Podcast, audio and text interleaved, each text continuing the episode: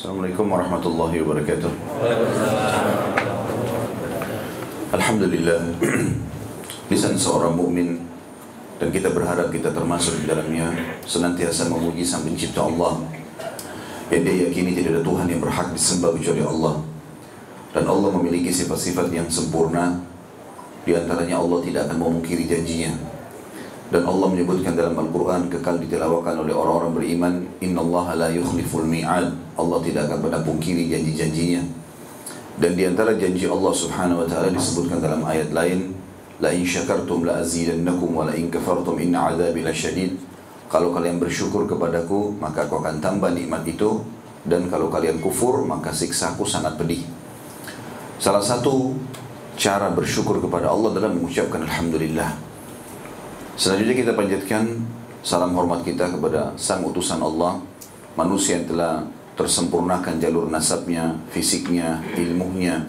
Orang yang paling layak menjadi suri tauladan Karena dia telah sukses menjadi seorang anak, orang tua atau ayah Menjadi seorang sahabat, menjadi seorang guru, murid Karena pernah belajar dari Jibril AS Dan juga menjadi seorang pakar ekonom atau ekonomi dan juga politikus yang berhasil maka buah tidak akan jauh dari pohonnya.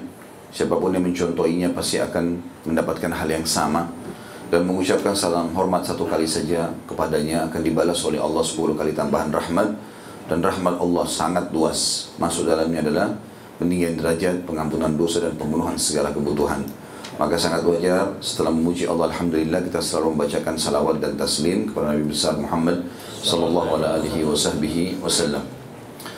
Melanjutkan bahasan bedah buku kita Sahih Hadis Qudsi. Alhamdulillah kita sudah mempelajari 77 hadis atau bahkan lebih dari itu. Karena terkadang dalam satu bab ada beberapa hadis yang menguatkan satu sama yang lain. Dan kita masih berbicara masalah akhirat. Bahkan beberapa bab ke depan itu umumnya semua berbicara masalah akhirat. Dan ini akan terus kita ingatkan, terutama untuk diri saya, baru kemudian Bapak Ibu sekalian, kalau kita semua sedang menuju ke akhirat, dan seorang mukmin sangat yakin, karena rukun iman dia yang kelima adalah iman kepada hari kiamat, dan tidak akan sempurna imannya, bahkan bisa kufur kalau dia memungkirinya. Kalau dia mengatakan tidak ada akhirat, tidak ada prosesi kematian, tidak ada hisab, tidak ada surga dan neraka, maka ini kufur. Dan sebaliknya kalau dia yakin semua itu, maka dijamin baginya surga. Sebagaimana sabda Nabi sallallahu alaihi wasallam, siapa yang mengikrarkan asyhadu an la ilaha illallah wahdahu la syarika dan juga bahwasanya aku adalah utusan Allah, Isa juga adalah utusan Allah, surga itu benar adanya, neraka benar adanya, maka Allah pasti akan masukkan dia ke dalam surga sesuai dengan kadar amalnya. Untuk meyakinkan diri kita bahwasanya akhirat itu ada, maka dunia ini memang kata sebagian ulama adalah miniatur akhirat. Jadi apa pun nikmat yang Bapak Ibu pernah rasakan di sini, apa pun itu sifatnya, mungkin kita pernah mendapatkan makanan favorit kita, minuman yang sangat kita gemari, pakaian yang kita sedang uh, senang ya kainnya, uh, tunggangan kendaraan, rumah, apa saja. Semua itu yang merupakan kenikmatan-kenikmatan adalah miniatur kenikmatan akhirat. Dan itu dalam Al-Quran selalu Allah hubungkan antara dunia dan akhirat ini. Tapi Allah mendahulukan akhirat. Seperti misalnya Allah Subhanahu wa taala berfirman, "A'udzubillahi minasyaitonirrajim walal akhiratu khairu wa abqa." Setelah menyebutkan dunia, Allah mengatakan dan akhirat itu jauh lebih baik dan lebih kekal. Ya. Juga dalam salah satu ayat mungkin yang sudah kita hafal semua, "Bal tu'thiruna al-hayata ad-dunya wal akhiratu khairu wa abqa." Kalian sibuk terus mengurus dunia kalian padahal sebenarnya dunia akhirat itu jauh lebih baik dan lebih kekal. Dan sekian banyak ayat-ayat berhubungan dengan mas masalah ini di antaranya juga walal akhiratu khairun laka minal ula.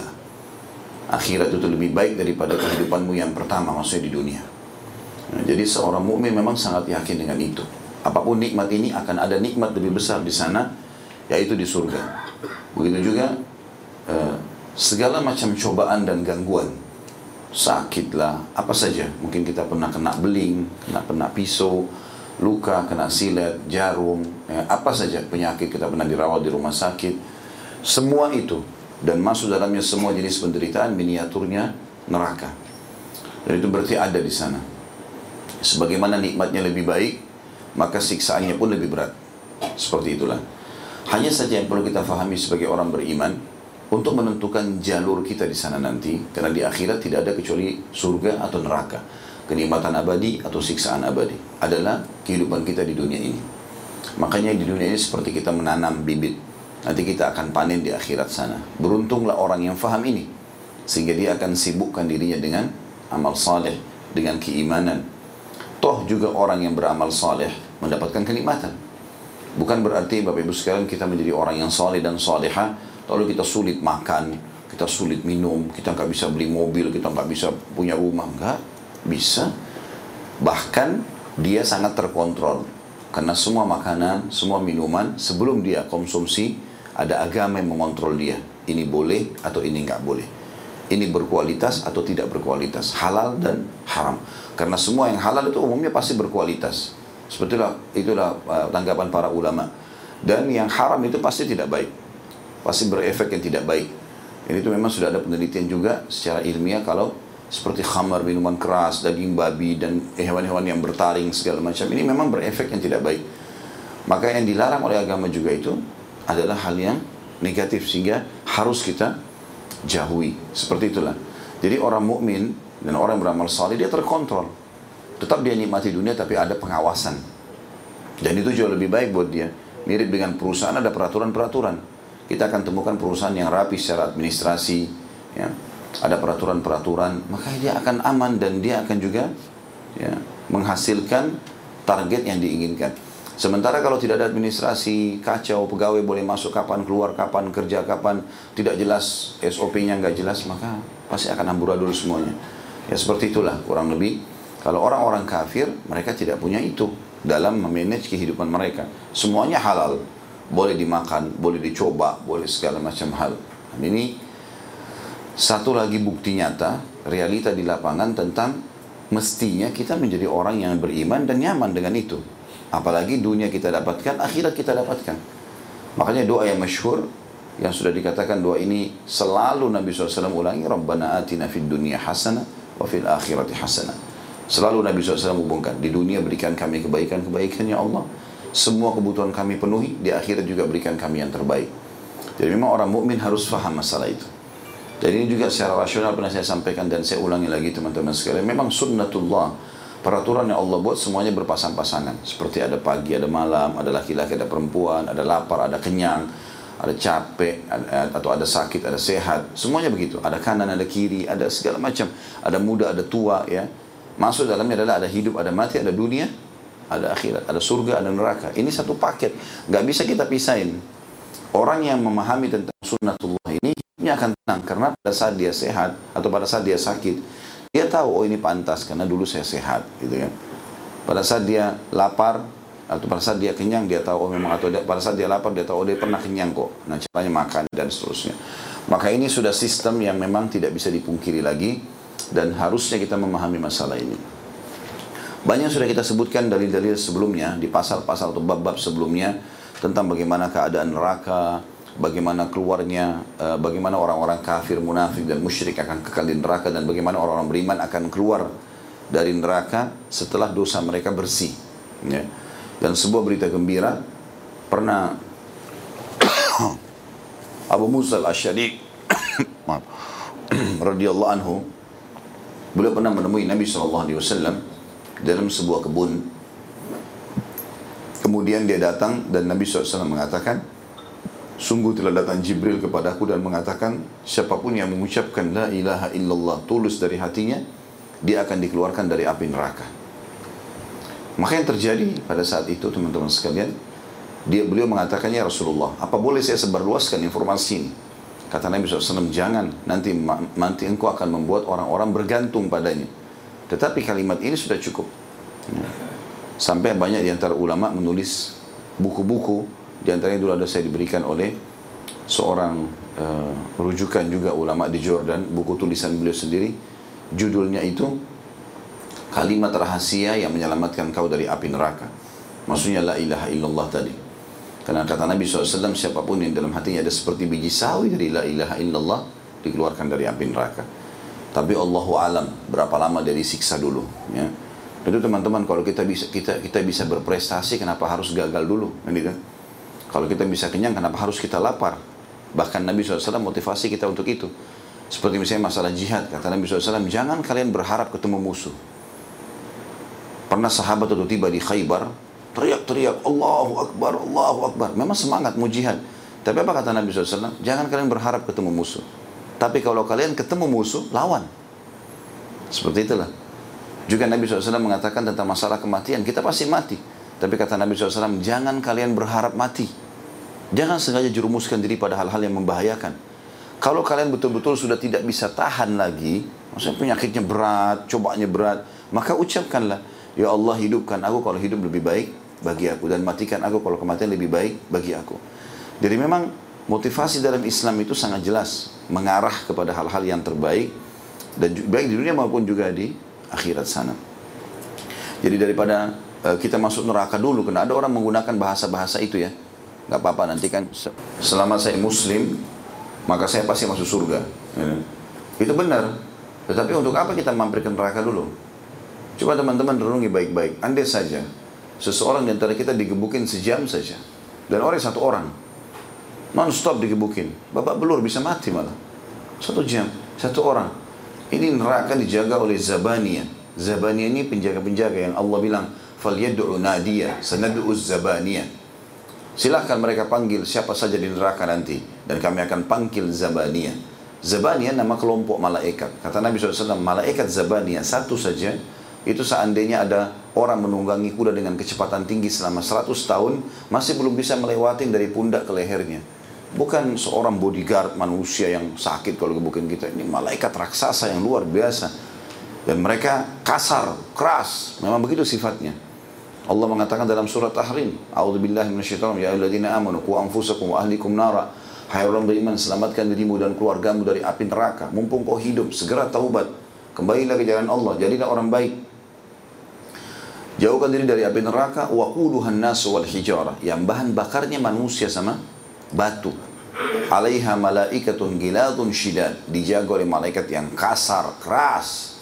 Tidak ada negosiasi. Ada negosiasi. Sampai dikatakan dalam sebuah riwayat juga, Nabi SAW mengatakan ahli neraka akan memanggil Malik. Malik adalah malaikat yang memimpin para malaikat penjaga neraka. Ya, di atasnya lagi Zabaniyah. Maka dipanggil, Malik tidak menjawab mereka 500 tahun. Minta ngeluh-ngeluh. Dalam Al-Quran dikatakan, ya, mereka panggil Malik dan mengatakan, ya, mintalah Tuhanmu hai Malik agar yukhaffif anna yawm minal azab supaya kami diringankan siksa sehari saja. Gitu. maka Malik tidak menjawabnya. 500 tahun mereka menderita dengan itu. Terus setelah 500 tahun pun Malik menjawab mengatakan tidak ada gunanya kalian memanggilku. Gak ada negosiasi gitu. Bukan manusia masih punya perasaan untuk bisa kasihan enggak. Kemudian setelah itu mereka memanggil Tuhan mereka. Kata Nabi SAW, Allah tidak menjawab mereka seumur dunia. Allahu alam berapa miliar tahun ini. Kita kan manusia, Nabi Adam AS turun di bumi, ini sudah ada bumi, sudah ada hewan-hewan, sudah ada tumbuh-tumbuhan, sudah ada air. Ini sudah ada, Allahu alam berapa miliar tahun yang lalu gitu kan. Makanya kalau ada sekarang ilmuwan menemukan fosil hewan ini sekian miliar tahun, masuk akal. Karena manusia kita penduduk bumi terakhir yang Allah ciptakan. Selainnya semua sudah ada ini. Ini fasilitas sudah ada, bukan baru. Air yang dipakai ini saja, api yang dipakai ini, udara ya ini, gitu kan? Itu saja yang berputar. Hewan-hewan itu semuanya sudah ada sebelumnya. Makanya waktu Adam AS diciptakan, iblis sudah ada, golongan jin sudah sudah tinggal di bumi. Dan dia memang mengkandidatkan diri menjadi pemimpin. Makanya dia tolak untuk sujud kepada Adam.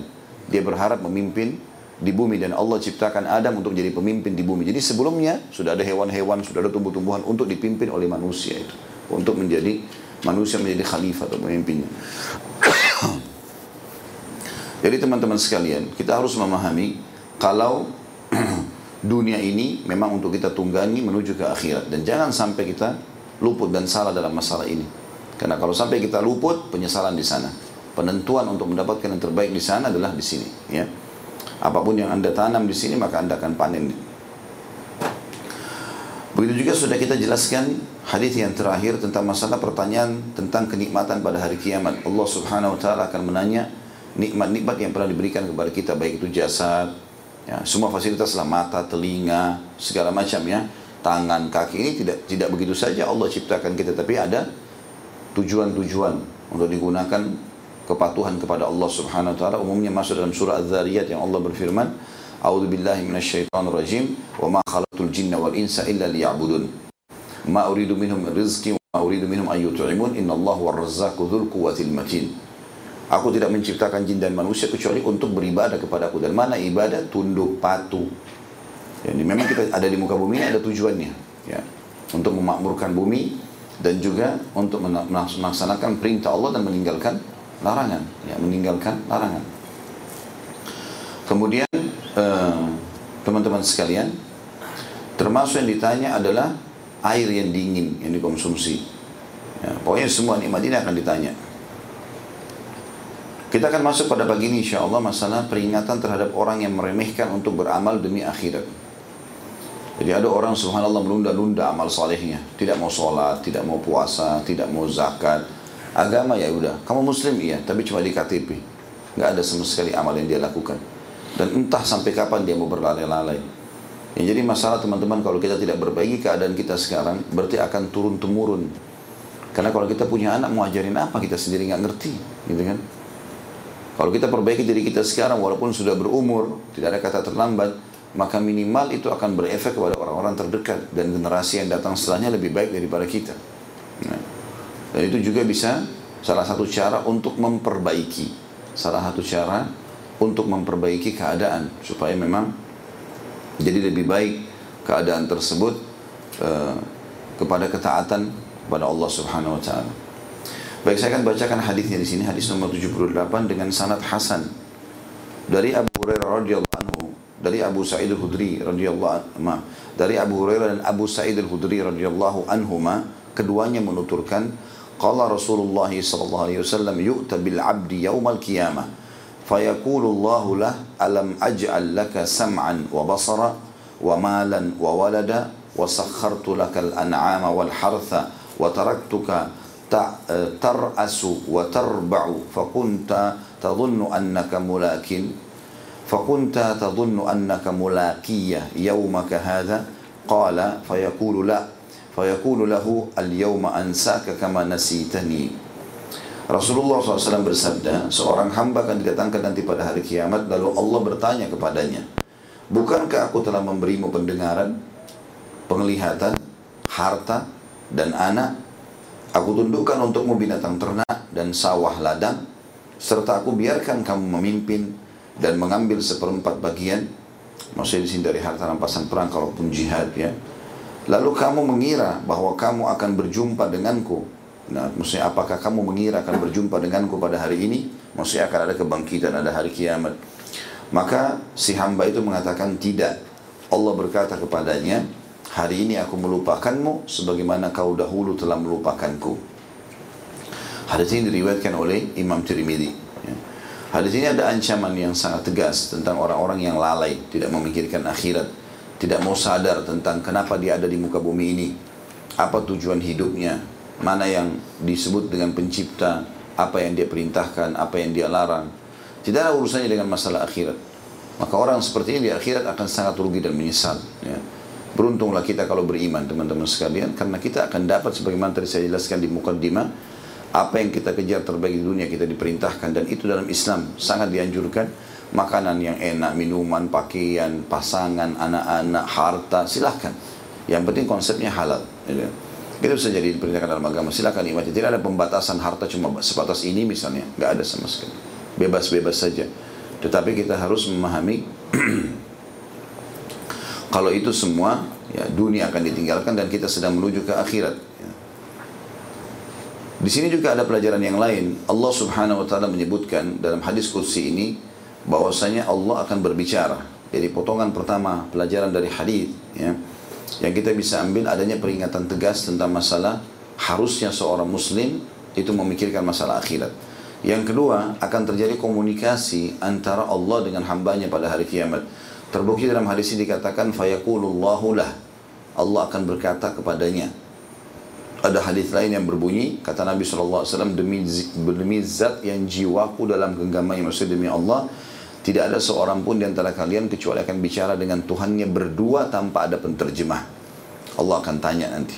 Kamu sudah saya kasih mata, kasih telinga, kasih harta, menikahkan kamu dan segala macam hal.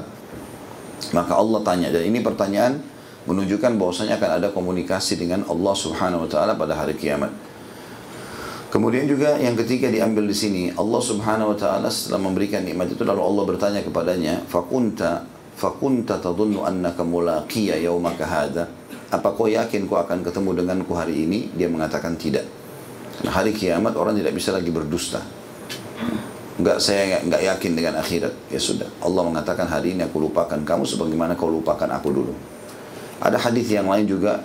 Uh, Allah subhanahu wa ta'ala berfirman dalam hadis Qudsi kata Nabi SAW. Uh, Hai manusia. Kenapa aku lapar dan engkau tidak memberiku makan? Maka hamba itu akan mengatakan di akhirat nanti.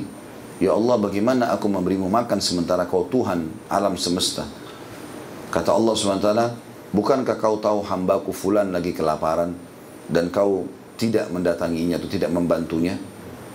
Kalau seandainya kau datang untuk memberinya makan, kau akan temukan pahala ku siapkan di sisinya. Wahai anak Adam, bukankah aku haus dan engkau tidak memberiku minum?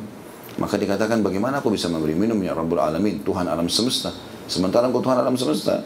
Maka kata Allah SWT, engkau mendapatkan hambaku fulan kehausan tapi kau tidak pedulikan. Kalau seandainya kau datang menghilangkan hausnya, kau akan temukan pahala di sisinya. Wahai anak Adam, engkau menemukan aku tidak menggunakan pakaian. Ya, bagaimana bisa itu? Dan aku tidak memberikan aku pakaian. Engkau menemukan hambaku fulan tidak berpakaian lalu kau biarkan dan seterusnya. Terus saja Allah SWT menanyakan kepada dia gitu. Berarti memang Allah Subhanahu wa taala berinteraksi dengan kita selama di dunia dengan variabel-variabel hukum yang Allah datangkan melalui manusia di antara kita adanya orang tua yang kita bakti, adanya istri yang kita lindungi, adanya suami yang kita patuhi, adanya anak-anak yang kita ya didik sehingga menjadi kader manusia, adanya tetangga yang kita harus berbuat baik, adanya orang sakit yang dijenguk, adanya orang susah yang dibantu dan segala macam hal yang sudah kita tahu dalam syariat diatur semua itu. Selanjutnya hadis nomor 79 dan ini hadis lebih jauh lagi membahas masalah akhirat tentang kaum mukminin melihat roh mereka Azza wa Jal nanti di akhirat. Nah. Hadisnya berbunyi dari Abu Sa'id al-Khudri radhiyallahu anhu dia menuturkan ini cukup panjang saya baca dulu. قلت قلنا يا رسول الله هل نرى ربنا يوم القيامة؟ قال هل تدارون في رؤية الشمس والقمر إذا كانت صهوة؟ إذا كانت صهوة. قلنا لا. قال فإنكم لا تضارون في رؤية ربكم يومئذ إلا كما تضارون في رؤيتهما. ثم قال ينادي مناد ليذهب كل قوم إلى ما كانوا يعبدون فيذهب أصحاب الصليب مع صليبهم.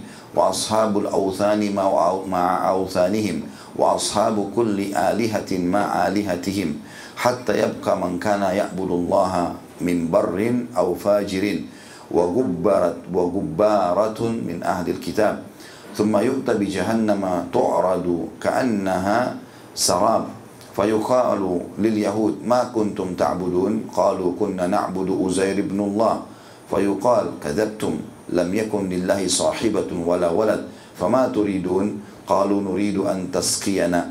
فيقال اشربوا فيتساقطون في جهنم. ثم يقال للنصارى ما كنتم تعبدون؟ فيقولون كنا نعبد المسيح ابن مريم. فيقال كذبتم لم يكن لله صاحبة ولا ولد. فماذا؟ فما تريدون؟ فيقول نريد أن تسقينا. فيقال اشربوا فيتساقطون في جهنم. hatta yabqa man kana man kana ya'budullah min barrin aw fajir. Sampai sini dulu saya terjemahkan supaya tidak terlalu panjang. Abu Sa'id al-Khudri berkata, "Wahai Rasulullah, apakah kami akan melihat Tuhan kami pada hari kiamat?" Maka kata Nabi SAW, apakah kalian ya, terhalangi untuk melihat matahari dan bulan tanpa ada awan? Ya, maka kata, kata, kata para sahabat tidak ya. maka kata Nabi SAW maka kalian tidak akan terhalangi melihat Tuhan kalian pada hari itu sebagaimana kalian tidak terhalangi melihat keduanya maksudnya matahari dan bulan tanpa ada awan yang menutupinya kemudian akan diseru atau penyeru pada saat itu akan berseru semua kaum akan menuju kepada apa yang pernah mereka sembah. Maka pergilah seluruh penyembah salib dengan salib-salib mereka dan penyembah berhala dengan berhala-berhala mereka. Dan setiap penyembah Tuhan-Tuhan masing-masing menuju ke Tuhan-Tuhan mereka. Allah datangkan kayak api, batu, pohon, Allah datangkan semuanya. Sehingga tidak tersisa lagi yang tertinggal di situ kecuali yang berhadapan sama Allah yang menyembah Allah baik dari orang yang patuh bar atau fajir atau orang yang berbuat dosa dan juga ada sebagian dari ahli kitab Yahudi dan Nasrani. Kemudian jadi maksudnya ada di antara mereka juga yang tidak menyembah salib tapi mereka masih dalam keadaan Nasrani. Ada juga di antara Yahudi tidak menyembah Uzair yang mereka anggap sebagai anak Tuhan tapi mereka tetap tidak mengikuti agama Islam ya. Maka tertinggallah mereka-mereka ini. Kemudian didatangkan neraka pada saat itu ya, seakan-akan dia fata morgana ya, cuma samar gitu ya. Maka dikatakan kepada orang-orang Yahudi, apa yang dulu kalian sembah selama di dunia? Mereka mengatakan kami menyembah Uzair ibn Allah. Uzair ini salah satu dianggap orang solehnya dulu Bani Israel dan banyak orang-orang Yahudi menganggapnya sebagai anak Tuhan. Maka dikatakan kepada mereka, kalian telah dusta. Tidak mungkin Allah memiliki pasangan dan juga anak. Maka apa yang kalian harapkan? Mereka bilang, kami ingin engkau memberikan kami minum. Maka Allah pun mengatakan minumlah. Pada saat mereka melihat seakan-akan ada genangan air, tapi itu ternyata neraka jahanam. Ya. Allah SWT buat seperti Fata Morgana. Jadi kita tahu teman-teman di daerah padang pasir, kalau sangat panas, biasanya di kejauhan kita lihat ada seperti genangan air. Tapi itu tidak ada airnya, itu pantulan dari tempat lain. Disilakan dengan Fata Morgana itu. Mereka lihat neraka jahanam bukan seperti api, tapi seperti genangan air. Waktu mereka minta minum, Allah mengatakan minumlah. Ternyata mereka akan berjatuhan di dalam neraka jahanam itu. Kemudian dikatakan kepada orang-orang Nasrani, apa yang kalian dulu sembah? Mereka mengatakan kami menyembah Al-Masih Ibnullah, ya, Nabi Isa, anaknya Allah. Maka dikatakan kepada mereka, kalian telah dusta. Allah tidak mungkin punya pasangan dan tidak mungkin punya anak. Apa yang kalian harapkan? Kata mereka, kami ingin engkau memberikan kami minum. Karena di mahsyar orang berdiri 50 ribu tahun, tidak ada air. Ya, dan tidak mati. Sampai dalam riwayat lain dikatakan tenggorokan mereka ya putus gara-gara itu. Lalu dikatakan kepada mereka minumlah. Ternyata mereka mendatangi genangan air Fata Morgana tadi, lalu mereka berjatuhan dalam neraka jahanam. Sehingga tidak tersisa lagi kecuali orang yang betul-betul menyembah Allah dari orang yang baik ataupun orang yang pernah melakukan maksiat. Selanjutnya saya baca lagi bahasa Arabnya. Fayuqalu lahum ma yahbisukum wa qad nas maka dikatakan kepada mereka, apa yang menghadang atau menghalangi kalian untuk pergi? Sementara orang-orang semua sudah pada pergi. Fayakulun, maka mereka menjawab, ah, Faraknahum wa nahnu ahwaju minna ilaihil yaum. Ya. Kami tidak sama dengan mereka, kami berpisah dengan mereka. Dan kami lebih butuh untuk bertemu dengan Tuhan kami yang sebenarnya pada hari ini. Wa inna sami'na munadi yunad dan kami telah mendengar oh, ada seru al penyuruh yang menyeru. Liyal kullu qaumin bima kanu ya'budun. Setiap kaum silahkan menuju kepada yang pernah mereka sembah. Wa innama nantadiru rabbana. Sementara kami menunggu Tuhan kami. Jadi perlu digarisbawahi pada saat itu Allah belum terlihat ya. Cuma ada penyeruan dari para malaikat. Qala fayatihimul jabbaru fi surati ghairi suratihi allati ra'awhu fiha awwala marrah. Lalu kemudian Al-Jabbar, Allah yang Maha Perkasa, mendatangi mereka berbeda dengan penampakan yang pertama mereka lihat. Ya, karena mereka awalnya melihat hanya dalam tirai ya, tidak kelihatan, ya, tertutup. Fayaqul ana rabbukum. Maka Allah pun berfirman kepada mereka aku adalah Tuhan kalian. Fayaqulun anta rabbuna. Maka orang-orang beriman mengatakan iya engkau adalah Tuhan dan pencipta kami. Fala yukallimuhu illa al-anbiya dan pada saat itu tidak ada yang mengajak bicara atau berbicara dengan Allah kecuali para nabi-nabi. Fayaqul maka Allah pun berkata, "Hal bainakum wa bainahu ayatun ta'rifuna?" Apakah antara kalian dengan Tuhan kalian ada tanda-tanda yang kalian bisa kenal? Fayaquluna as-saq. Maka mereka berkata betis, ya. Fayakshifu an saqih. Fayasjudu lahu kullu mu'minin wa yabqa man kana yasjudu lillahi riya'an wa sum'ah maka Allah pun memperlihatkan betisnya dan pada saat itu semua yang beriman sujud kepadanya dan tidak tertinggal ya kecuali orang-orang yang tadinya sujud selama di dunia karena riak saja dan pamer. Fayadhabu kaima yasjud fayaudu dhahruhu tabaqan wahida. Pada saat mereka mau berusaha sujud, maka mereka tidak bisa melakukannya. Thumma yu'ta bil jisr, lalu didatangkanlah jembatan di atas neraka Fayuj'alu baina dhahrai jahannam yang diletakkan di atas neraka itu sendiri. Qulna ya Rasulullah, wa mal jisr? Lalu kami pun berkata, wahai Rasulullah, jembatan apa itu? Qala mudhadatun mazillah, tempat yang gelap dan licin. Alaihi khatatifu wa kalalibu wa hasakatun mufaltahatun. Ya. Dan di situ ada Nah ini perlu saya lihat terjemahannya dulu ya agar tidak salah. Ya ada besi ya. Sebab ada terjemahan atau di halaman hadis lain dikatakan ada duri seperti duri sa'dan. Di terjemahan di halaman berapa itu? Ya, di halaman 92 ya. Ya tempat yang menggelincirkan yang di atasnya terdapat besi-besi runcing dan tajam yang memiliki duri lancip seperti yang berada di Najd yang disebutkan dengan duri Sa'dan. Ya ini sudah betul. Bahasa Arabnya tadi laha syaukatu uqaifah atau uqaifa'a. Maaf, laha syaukatun uqaifah uqaifa'u takunu binajd yuqalu lahu sa'dan. Al-mu'min 'alaiha qad tarf. Ada orang mukmin yang lewat seperti uh, kedipan mata. Wa kal barq ya, seperti kilat, wa karrih seperti angin, wa ka'ajawidil khail warriqab dan seperti kecepatan orang menunggangi kuda. Fanajin musallam maka ada orang yang selamat ya. Kemudian setelahnya dikatakan wanajin makhdush ya.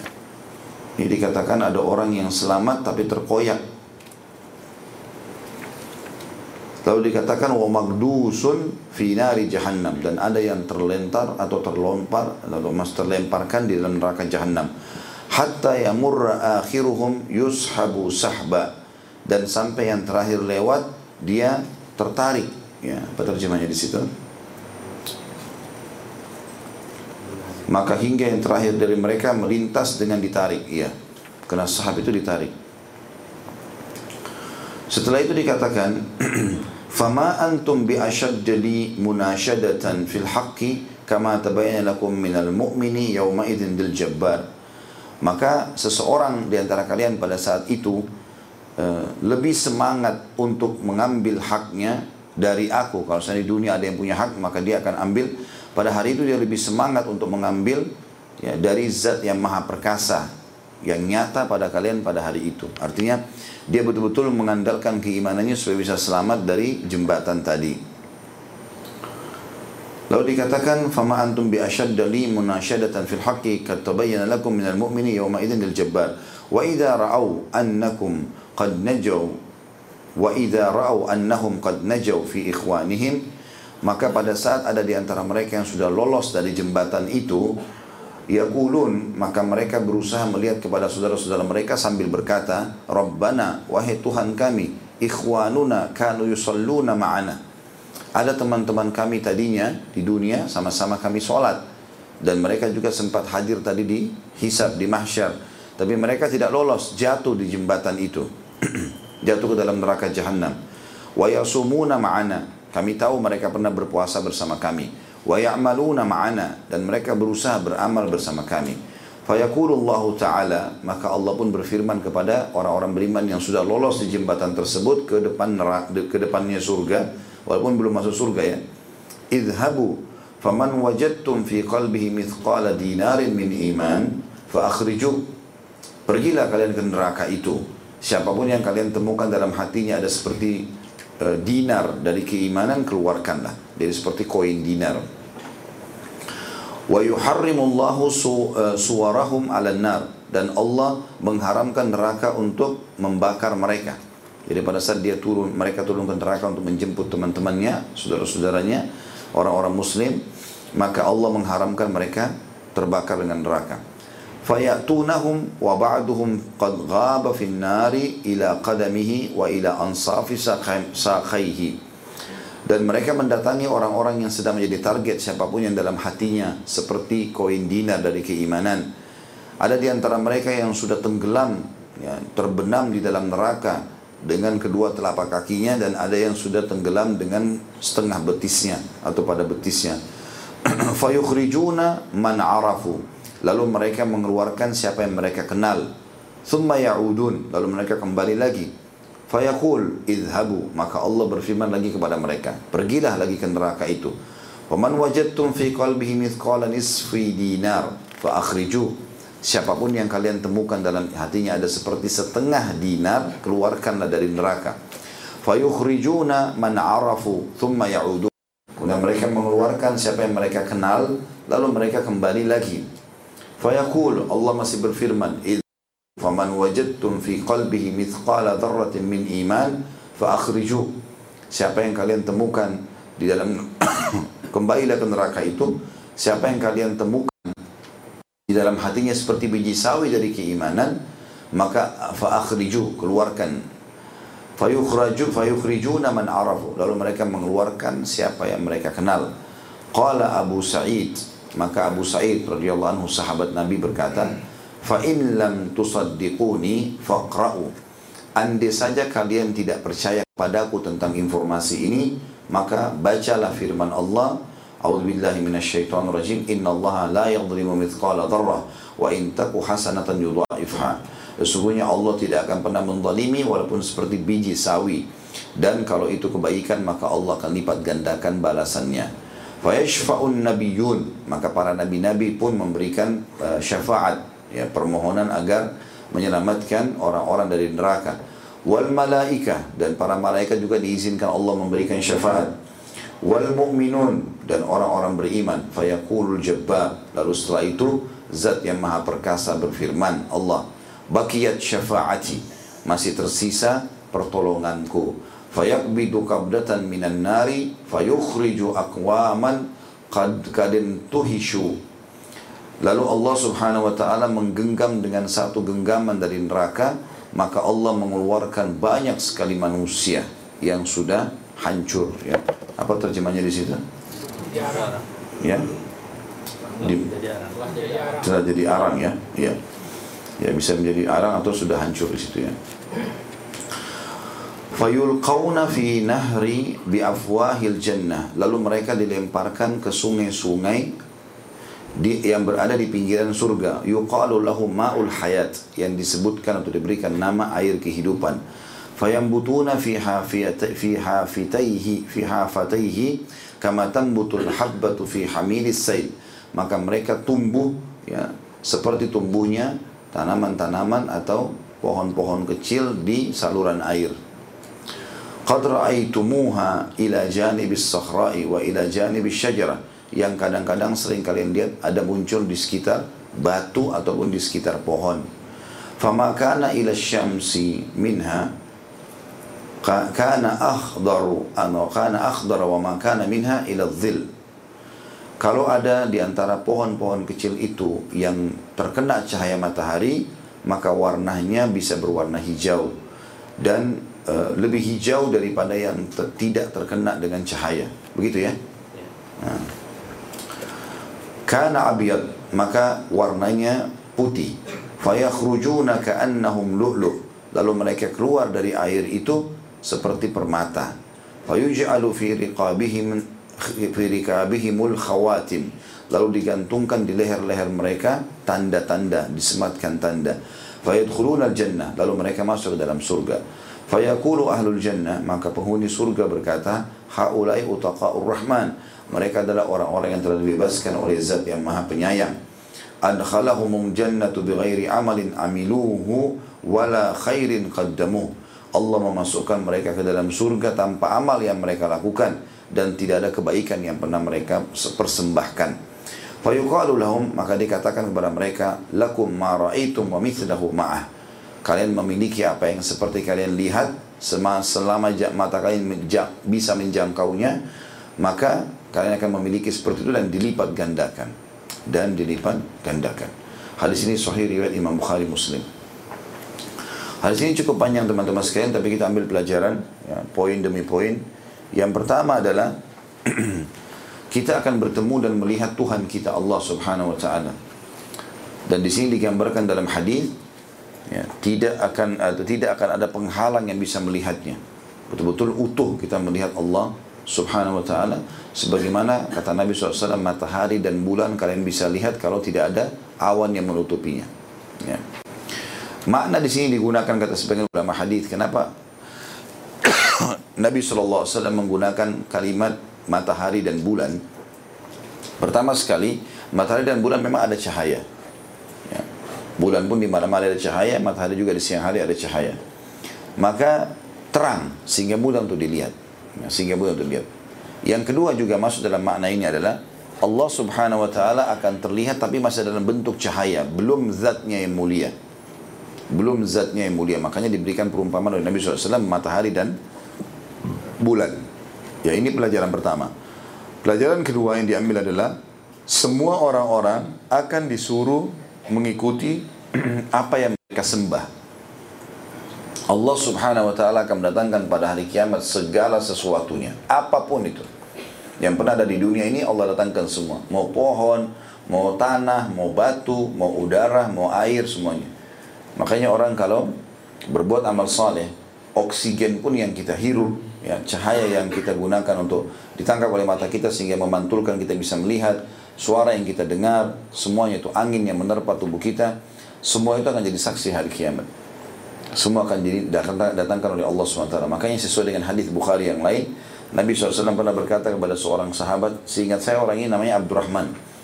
Kebetulan dia pengembala kambing. Maka kata Nabi SAW, Hai Abdurrahman, saya melihat kau sangat suka dengan gembalan kambing dan sering ke padang pasir cari makanan untuk kambingnya gembalaannya, cari rumput-rumput ya.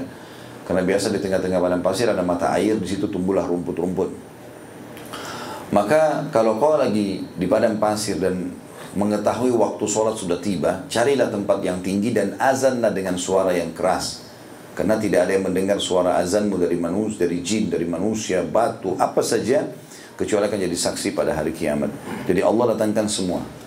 Mirip juga dengan hadis Nabi SAW, tidak ada seseorang yang sholat di sebuah tempat kecuali akan jadi saksi untuknya hari kiamat. Makanya disunnahkan untuk pindah-pindah tempat. Hmm, kalau ada teman-teman lagi sholat wajib satu tempat, tapi kalau begitu sholat sunnah pindah tempat, dianjurkan itu. Karena tempat-tempat itu jadi saksi hari kiamat. Berarti secara zahir, lantai itu, karpet itu, semuanya akan jadi saksi hari kiamat. Didatangkan semua, jadi tidak ada yang luput.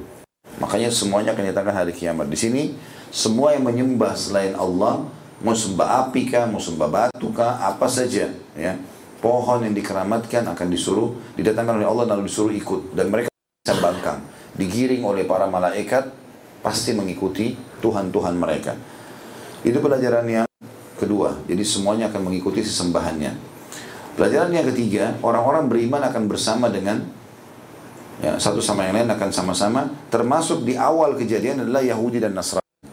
Karena mereka dianggap beriman kepada Allah. Ya, walaupun maka mereka masih, masuk dalam kategori kafir yang telah datang di zaman dia. Nabi Muhammad SAW tapi dia tidak mau beriman. Seperti sekarang orang Yahudi mengaku ada Tuhan Allah. Mereka juga mengkultuskan Musa AS atau mereka mengakui Musa AS sebagai Nabi. Isa AS juga diakui oleh orang Nasrani. Tapi mereka tetap diklaim kafir karena tidak beriman pada Nabi Muhammad SAW beriman kepada Allah harus secara totalitas ya. Makanya istilah muslim artinya Eh, man salima nafsahu lillah. Siapa yang menyerahkan dirinya kepada Allah sementara secara totalitas di antaranya beriman kepada seluruh rasul ya. makanya predikat Islam ada pada kita saja ya, tidak pada mereka. Maka nanti mereka masih ikut bersama kita di hari kiamat di hadapan Allah subhanahu wa ta'ala. Tapi Allah akan memisahkan dengan cara ya karena mereka beriman pada Allah maka dikumpulkan sama orang beriman yang tidak beriman pada Allah penyembah patung batu segala macam sudah pergi tadi ya sama sesembahan mereka. Dalam riwayat lain dikatakan mereka dilemparkan semua ke dalam api neraka. Yang tadi itu, dilemparkan semua ke dalam api neraka bersama dengan Tuhan-Tuhan mereka. Lalu kemudian untuk membuktikan kalau orang Yahudi dan Nasrani salah, Allah Subhanahu wa taala akan bertanya kepada mereka.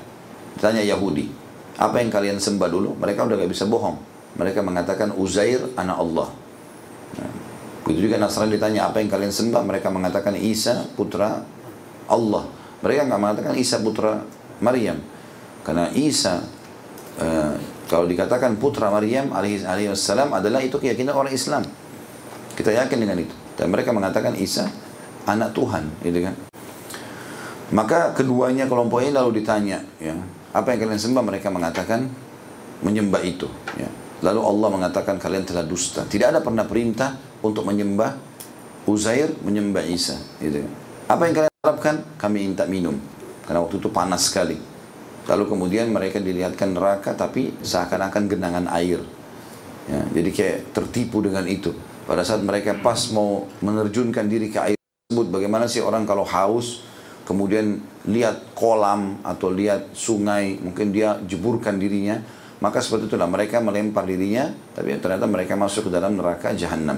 Dan ini dalil yang sangat kuat tentang masalah masuknya ke dalam neraka orang Yahudi dan orang Nasrani. Ya. Jadi kalau ada pendeta yang mengatakan, kan kita tujuannya sama, Tuhan kita juga sama, kita menyembah Allah, gitu kan? Itu tetap tidak bisa diterima. Kalau mau bukti, tanya aja orang-orang Nasrani. Menurut kalian, orang Yahudi beriman atau kafir? Mereka akan katakan kafir. Kalau kita tanya, kenapa kalian mengkafirkan orang Yahudi? Padahal Tuhannya juga Allah. Dia juga punya Nabi Musa. Maka jawaban mereka pada risalahnya Nabi Isa. Itu jawabannya. Maka kita pun sama.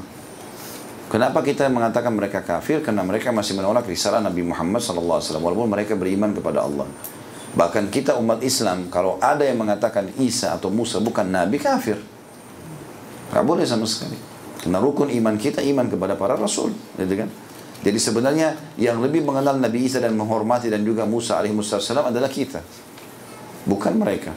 Ya. Kita menempatkan pada posisi Musa alaihissalam, Isa alaihissalam adalah Nabi Allah. Sampai Allah SWT sebutkan, sesungguhnya perumpamaan Isa di sisi Allah sama dengan Adam diciptakan dari tanah, lalu Allah katakan kun fayakun. Jadi maka jadilah. Gak ada urusannya karena mereka tidak masuk di akalnya masa bisa si perempuan Maryam alaihissalam lahir melahirkan tanpa laki-laki maka disematkanlah nama seseorang yang bernama Yusuf lah bernama inilah sebagai suaminya padahal tidak benar semua dalam sejarah tidak ada itu ya, dan Al-Quran sudah membongkar semua itu ya. potongannya selanjutnya yang kita bisa ambil uh, dari hadis ini setelah Yahudi dan Nasrani dimasukkan neraka maka tertinggal orang-orang beriman dari kaum muslimin dua golongan. Orang beriman yang bar dan fajir. Bar itu artinya patuh. Fajir artinya rusak akhlaknya. Pelaku maksiat.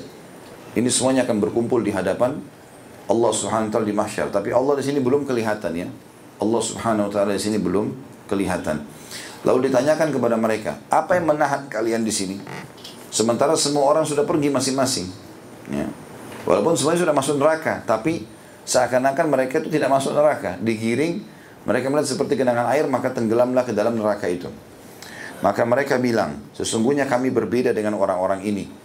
Dan kami butuh untuk bertemu dengan Tuhan kami. Sementara kami sudah mendengar ada penyeru dari malaikat yang mengatakan, setiap di antara kalian berikutlah kepada apa yang dia sembah. Maka kami menunggu Tuhan kami. Maka kemudian Al-Jabbar, zat yang maha perkasa, tadinya dalam bentuk cahaya seperti matahari dan bulan digambarkan tadi di awal, Allah datang dalam rupa yang berbeda. Ya. Tapi masih tertutup tirainya, masih belum terlihat. Lalu Allah mengatakan, akulah Tuhan kalian. Mereka pun sudah tahu. Ya. Maka mereka orang-orang beriman mengatakan engkau Tuhan kami. Sebagaimana Bapak Ibu sekarang dengarkan hadis ini, umumnya umat Islam kalau faham, dia sudah tahu, oh nanti hari kiamat kita akan ketemu dengan Tuhan kita. Ada Yahudi Nasrani kumpul sama kita, ini akan dilemparkan dalam api neraka dan air yang kelihatan fata morgana semua itu neraka jahanam. Ini hadis sudah menjelaskan masalah itu. Jadi kita seperti sudah dapat bocorannya ya. Maka pada saat itu pun Allah Subhanahu wa taala bertanya, "Apa yang kalian kenali dari Tuhan kalian?" Maka mereka mengatakan betis, ya. Di sini ada rincian sebagian ulama tentang masalah ini. Yang pertama yang diambil adalah memang Allah Subhanahu wa taala memiliki zat yang sempurna. Tentu tidak bisa kita samakan dengan makhluk. Ya. Tapi bahasa betis jelas, ya. Sebagaimana juga Allah Subhanahu wa taala menyebutkan Allah memiliki mata. Misal dalam ayat Al-Qur'an tajri ayunina. Mereka ya di dalam pengawasan penglihatan-penglihatan kami. Dan Allah kalau gunakan kata kami berarti terlibat malaikat juga Dan kalau Allah menggunakan aku atau saya sendiri, maka itu berarti Allah langsung, gitu kan? Seperti Allah mengatakan kepada iblis, apa yang menahanmu iblis untuk sujud kepada makhluk ini, Adam, yang aku ciptakan dengan kedua tanganku. Ada bahasa aku. Berarti Allah sendiri nggak melibatkan malaikat. Tapi kalau menggunakan kata jamak, ya mereka di dalam pengawasan penglihatan-penglihatan kami berarti malaikat terlibat di situ. Juga Allah SWT menyebutkan tentang telapak tangan, yadullahi fauka aidihim, telapak tangan Allah di atas tangan-tangan mereka. Ya. Kemudian Allah Subhanahu wa taala menyebutkan banyak sifat-sifat yang sudah pernah kita sebutkan. Allah itu turun di sepertiga malam, ya. Allah datang ke langit bumi. Kemudian Allah Subhanahu wa taala gembira dengan taubat hambanya. Allah tersenyum dengan dua orang yang saling bunuh membunuh dua-duanya masuk surga. Kata para sahabat, bagaimana itu ya Rasulullah? Kata Nabi SAW, ketemu muslim sama kafir di kancah peperangan, lalu si kafir membunuh si muslim, maka mati syahid masuk surga lah dia. Berjalan waktu si kafir mendapatkan hidayah masuk Islam. Lalu dia juga berjihad, dia juga terbunuh. Maka dua-duanya masuk surga. Allah tersenyum melihat ini. Allah kagum. Kata Nabi SAW, Allah kagum dengan anak muda yang tidak mengikuti hawa nafsunya. Inna Allah yujibu min syabin laysa lahu sabwa. Dan sekian banyak sifat-sifat Allah SWT yang maha mulia. Tapi Allah sudah memberikan batasannya. Dalam ayat yang lain, A'udzubillahi minasyaitonirrajim, laisa kamitslihi syai'un wa huwas samiul basir. Tidak ada yang menyerupai Allah dan dia maha mendengar lagi maha melihat. Ya. Jadi kita imani apa adanya seperti ini. Mirip juga dengan Allah menyebutkan masalah telapak kakinya. Ya, kata Nabi SAW nanti hari kiamat Allah akan bertanya pada neraka Halim talati, apa kau sudah penuh?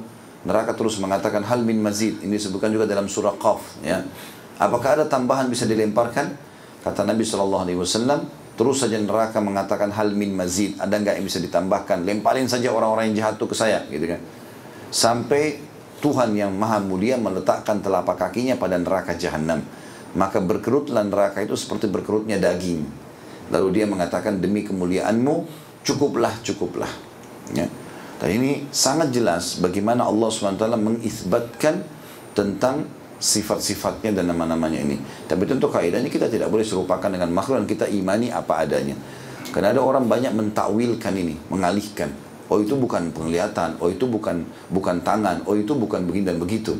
Allah turun di sepertiga malam, oh bukan turun, itu maksudnya rahmatnya yang datang. Loh, Nabi bilang Allah turun kalau tertinggal sepertiga malam. Bagaimana kita mengalihkan itu? Gak mungkin ya. Nah, kita imani seperti apa adanya. Dan pada saat orang beriman sudah diperlihatkan betisnya Allah, maka mereka semuanya sujud. Kecuali orang-orang yang tadinya riak. Maka mereka tidak bisa sujud. Tubuhnya menjadi kaku. Ya, tidak bisa sujud. Ini pelajarannya. Kemudian pelajaran selanjutnya, yang keempat tentunya nih, saya sudah sebutkan tiga poin tadi. Yang keempat adalah adanya jembatan atau sirot akan dibentangkan di atas neraka jahanam dan ini neraka akan dilewatin oleh semuanya termasuk oleh orang-orang yang beriman. Hanya saja mereka lolos ya. dalam surah Qaf Allah mengatakan ma minkum illa wariduha. Tidak ada seorang pun yang kalian kecuali pasti akan melintasi sirat itu. Nggak mungkin tidak. Maka disebutkanlah ciri-ciri sirat dia gelap licin banyak duri-duri yang tajam ya dan diberikan gambaran oleh Nabi SAW seperti duri yang ada di Sa'dan jadi ada satu pohon ya, itu dikenal dengan pohon sa'dan namanya. Durinya panjang, tajam-tajam gitu Tajam dan sangat kuat, tidak mudah untuk dipatahkan. Jadi dia sampai diistilahkan juga duri sa'dan ini dengan duri besi. Karena dia tidak mudah dipatahkan dan tajam sekali. Ya. Bagian bawahnya agak besar, atasnya tipis dan tajam.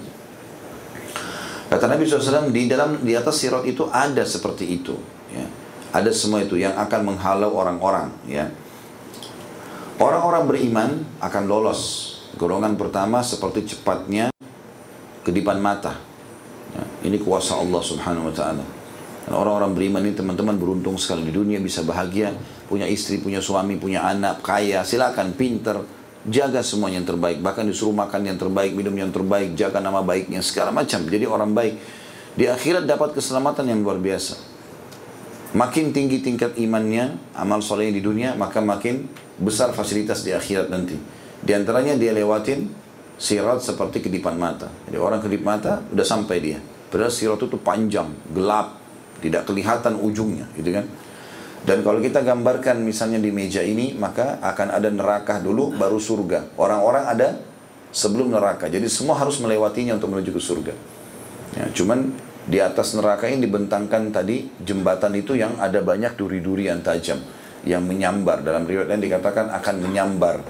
Menyambar setiap orang yang dasarnya targetnya harus jatuh ke dalam neraka jahanam. Tentu di sini teman-teman yang melewati sirat dan sempat melewatinya sebagian lalu jatuh itu adalah orang-orang beriman.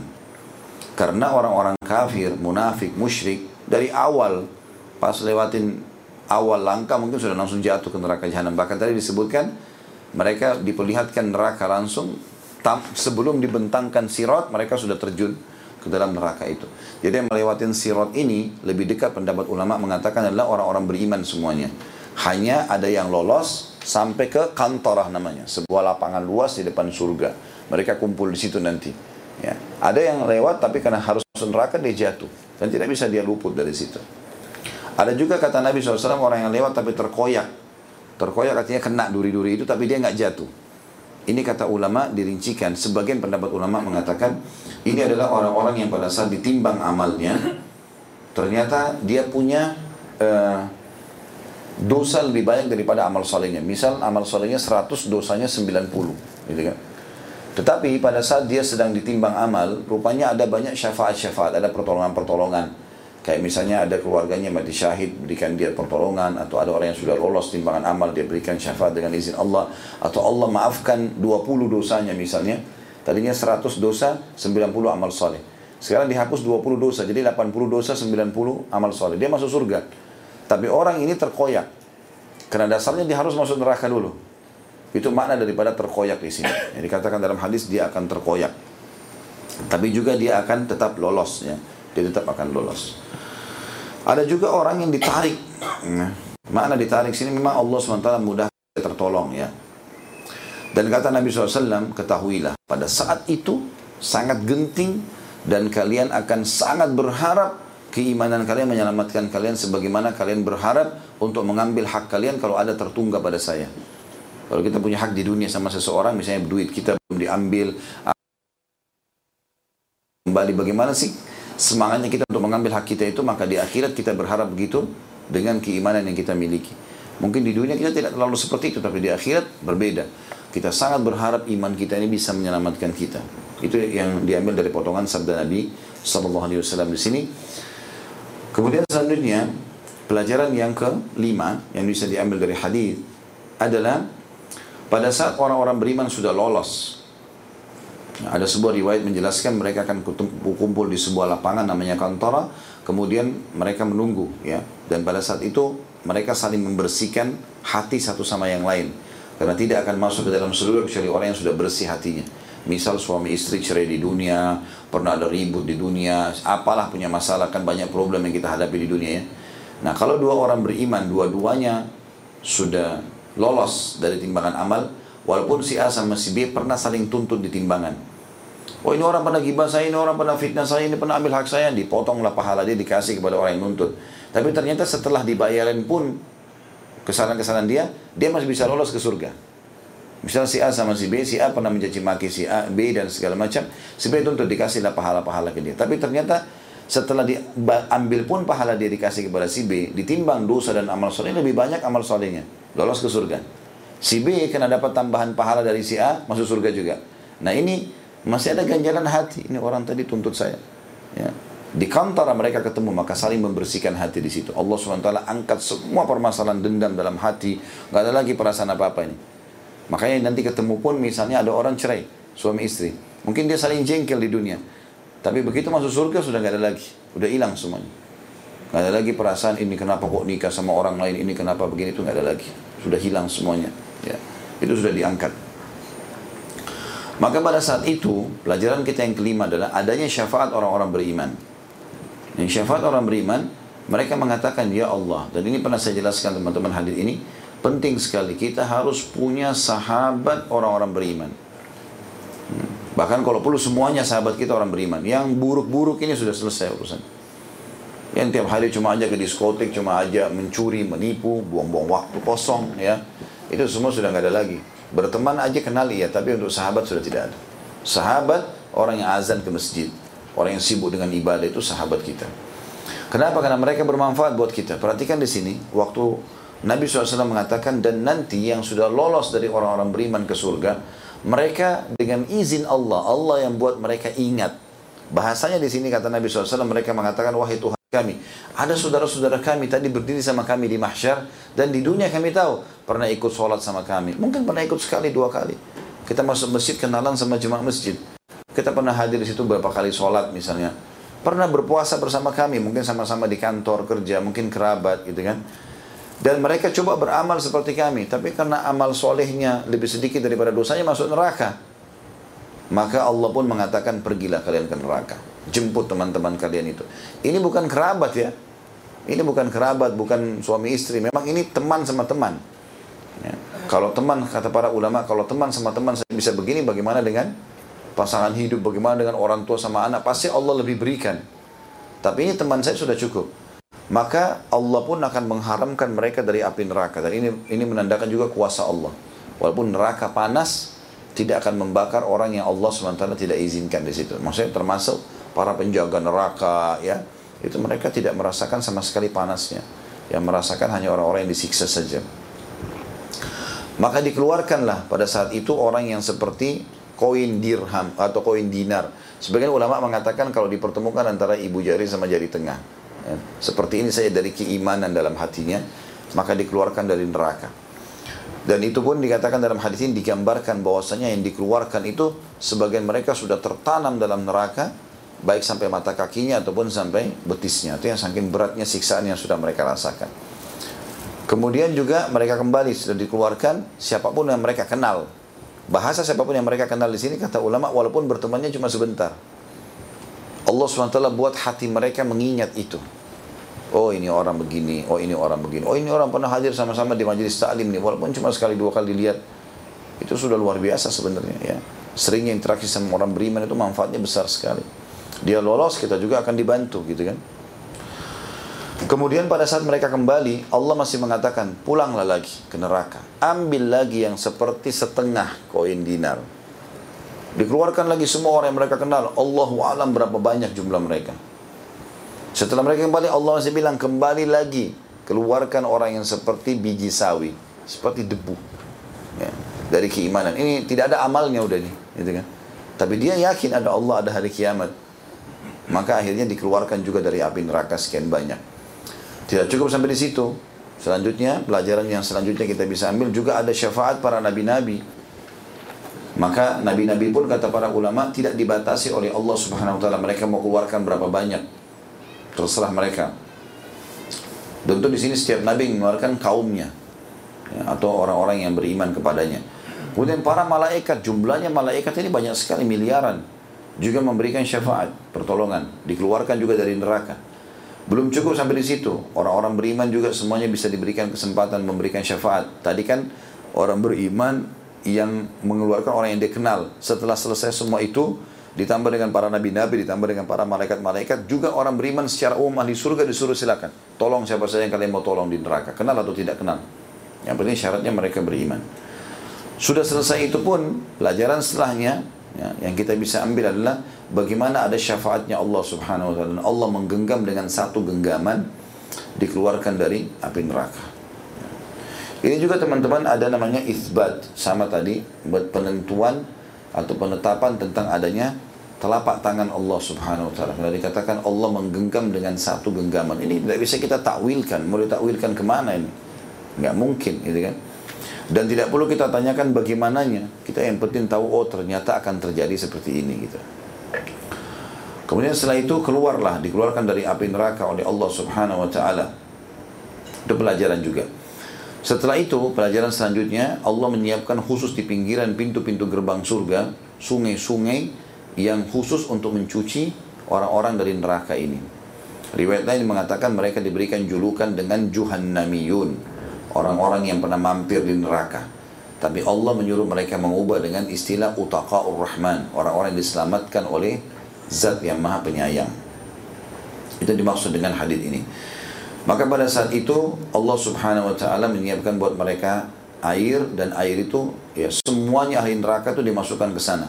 dalam kondisi mereka seperti arang, mereka sudah belang, mereka sudah rusak badannya, dimasukkan ke situ, maka mereka akan tumbuh baru.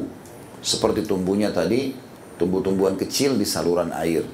Tidakkah kalian lihat yang terkena cahaya matahari warnanya hijau lebih gelap, lebih terang daripada yang tidak terkena matahari?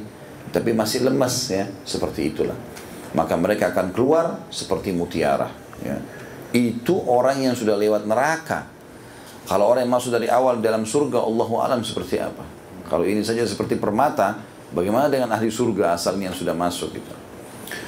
Terus pelajaran yang lain teman-teman sekalian dan penutupan dalam hadis ini adalah bagaimana Allah Subhanahu wa taala dengan rahmatnya yang luas memasukkan orang yang tidak pernah beramal sekalipun yang penting dia pernah beriman di dalam surga, tapi sekali lagi kita tidak tahu berapa lama dia di neraka ya. Dan Allah Subhanahu wa taala akan memberikan mereka seluas pandangan matanya lalu didobelkan. Ini luar biasa gitu. Kita kalau berdiri di sebuah taman, di lapangan luas, atau kita di atas sebuah bukit, kita lihat sekian banyak gunung. Jangkauan matanya seperti apa? Diberikan itu dan didobelkan. Ini orang yang dasarnya tidak ada amalnya masuk neraka dulu.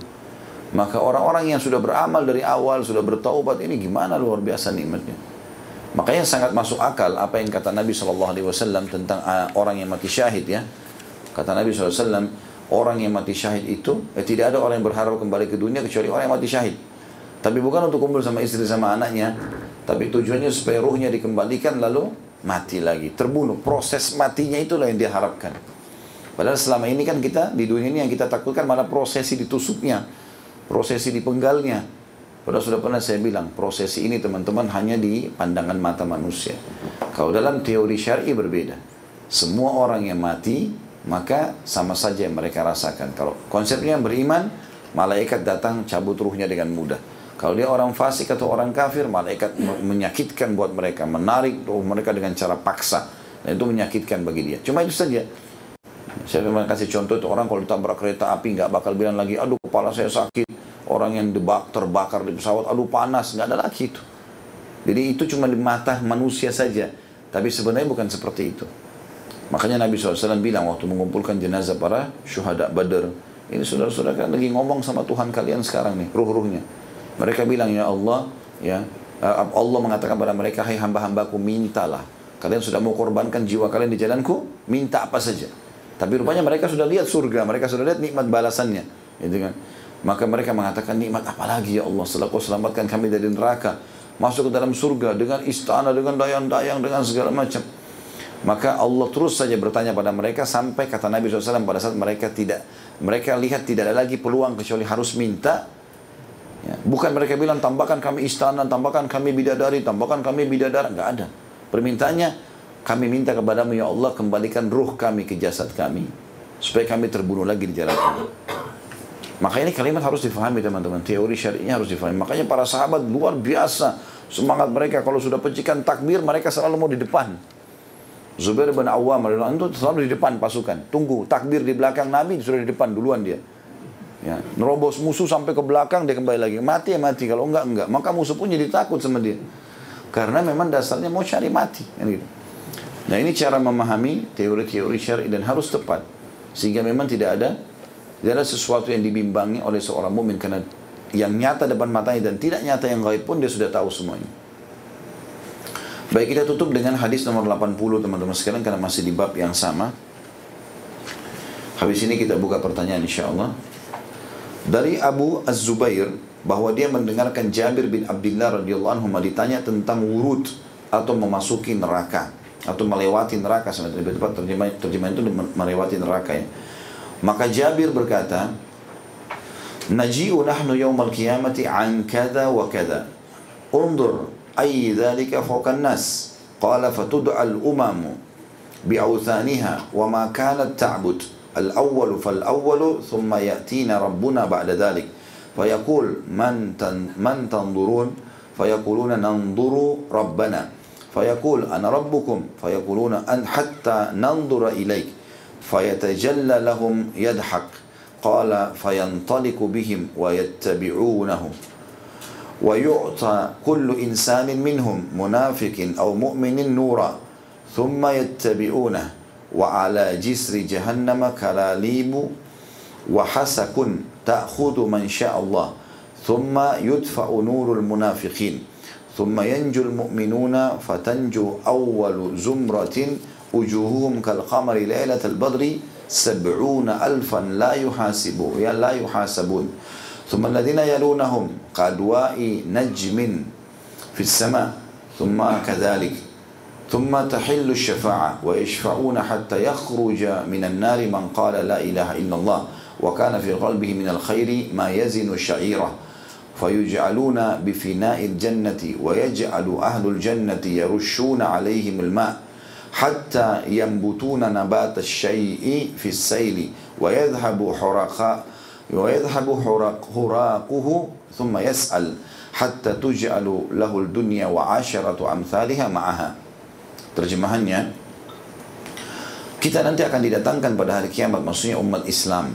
Ya, karena Jabir memberikan gambaran kita ini umat Islam nanti hari kiamat akan didatangkan dengan membawa demikian dan demikian. Maksudnya pahala dan amal-amal yang pernah dikerjakan. Lihatlah apa yang terjadi pada manusia. Umat-umat, maksudnya lihatlah amal-amal mereka. Banyak mereka lakukan, ada baik, ada buruk. Itu akan mereka bawa semua nanti. Umat-umat dipanggil dengan berhala-berhalanya dan apa yang dulu disembah secara berurutan. Kemudian setelah itu Rob kita datang seraya bertanya, siapakah yang kalian tunggu? Maka umat Islam atau mereka akan menjawab, kami menunggu Rob kami. Maka dia Allah berfirman, akulah Rob kalian. Maka mereka mengatakan, kami akan tetap menunggu sampai kami melihatmu. Maka dia, dia besar kata ganti Allah, menampakkan wujudnya kepada mereka sambil tertawa. Lalu dia Allah pergi bersama mereka dan mereka mengikutinya. N-nya besar kata ganti Allah berarti orang-orang beriman mengikuti Allah. Masing-masing manusia dari mereka baik munafik atau mukmin diberi cahaya. Di sini orang munafik pun dapat cahaya sampai di sini ya. Kemudian mereka mengikutinya atau mengikuti Allah. Di atas titihan jahanam, maksudnya jembatan tadi, terdapat besi-besi runcing dan duri-duri tajam yang merengut siapa yang Allah kehendaki. Kemudian cahaya kaum munafik redup Kemudian kaum mukmin selamat. Lalu rombongan pertama yang selamat wajah mereka laksana bulan malam, bulan di malam purnama. Mereka sebanyak 70 ribu orang yang tidak dihisap. Kemudian yang berikutnya seperti cahaya bintang di langit yang lolos maksudnya.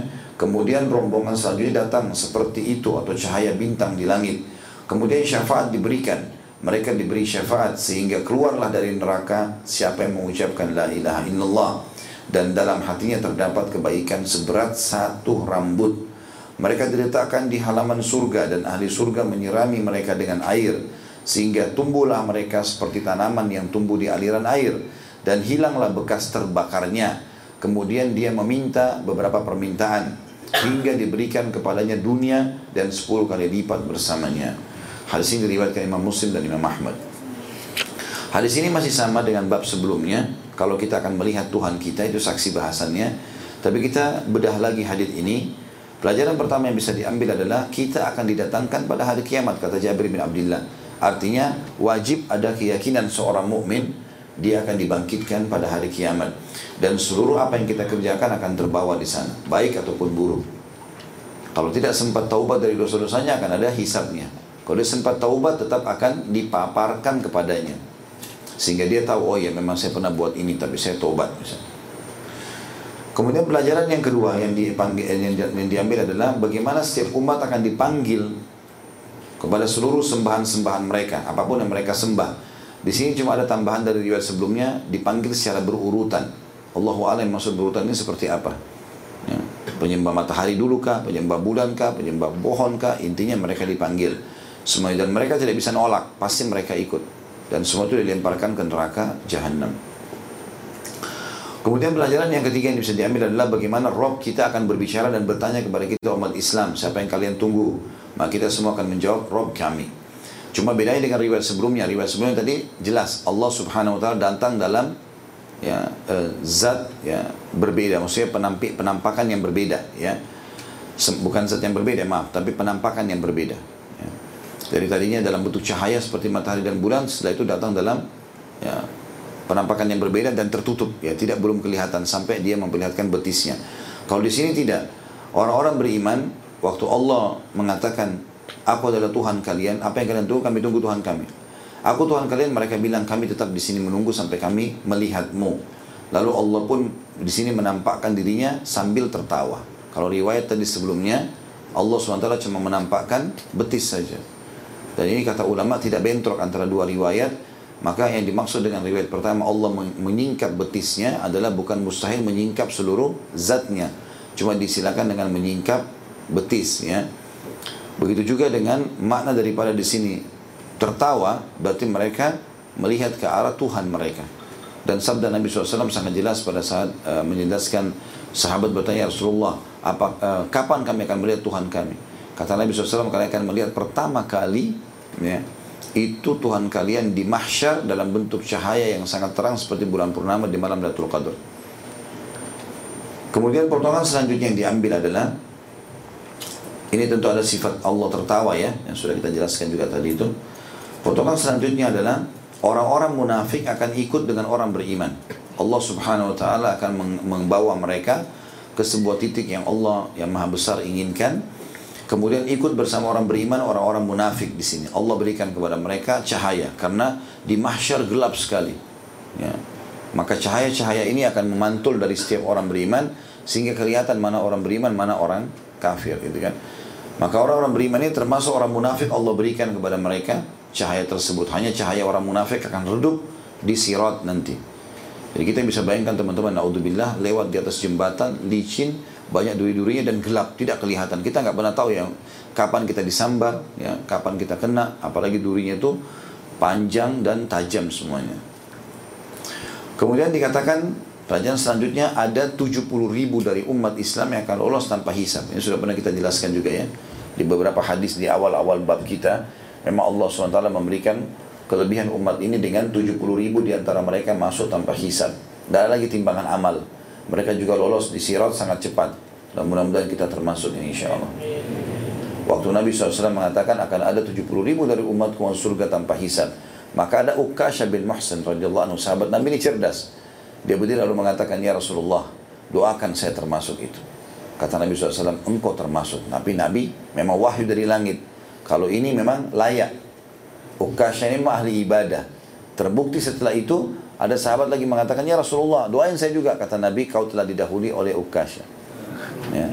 Artinya, Nabi hanya dengan santun tidak tidak mau mengatakan kau nggak seperti Ukasha amalmu, gitu kan? Tapi Ukasha lebih dulu minta daripada kamu.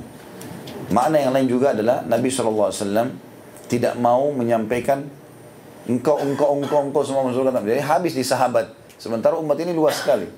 Ya. Maka masih tersebar gitu kan. Ada riwayat lain mengatakan di setiap di setiap satu orang dari 70 ribu itu akan membawa 70 ribu yang lain.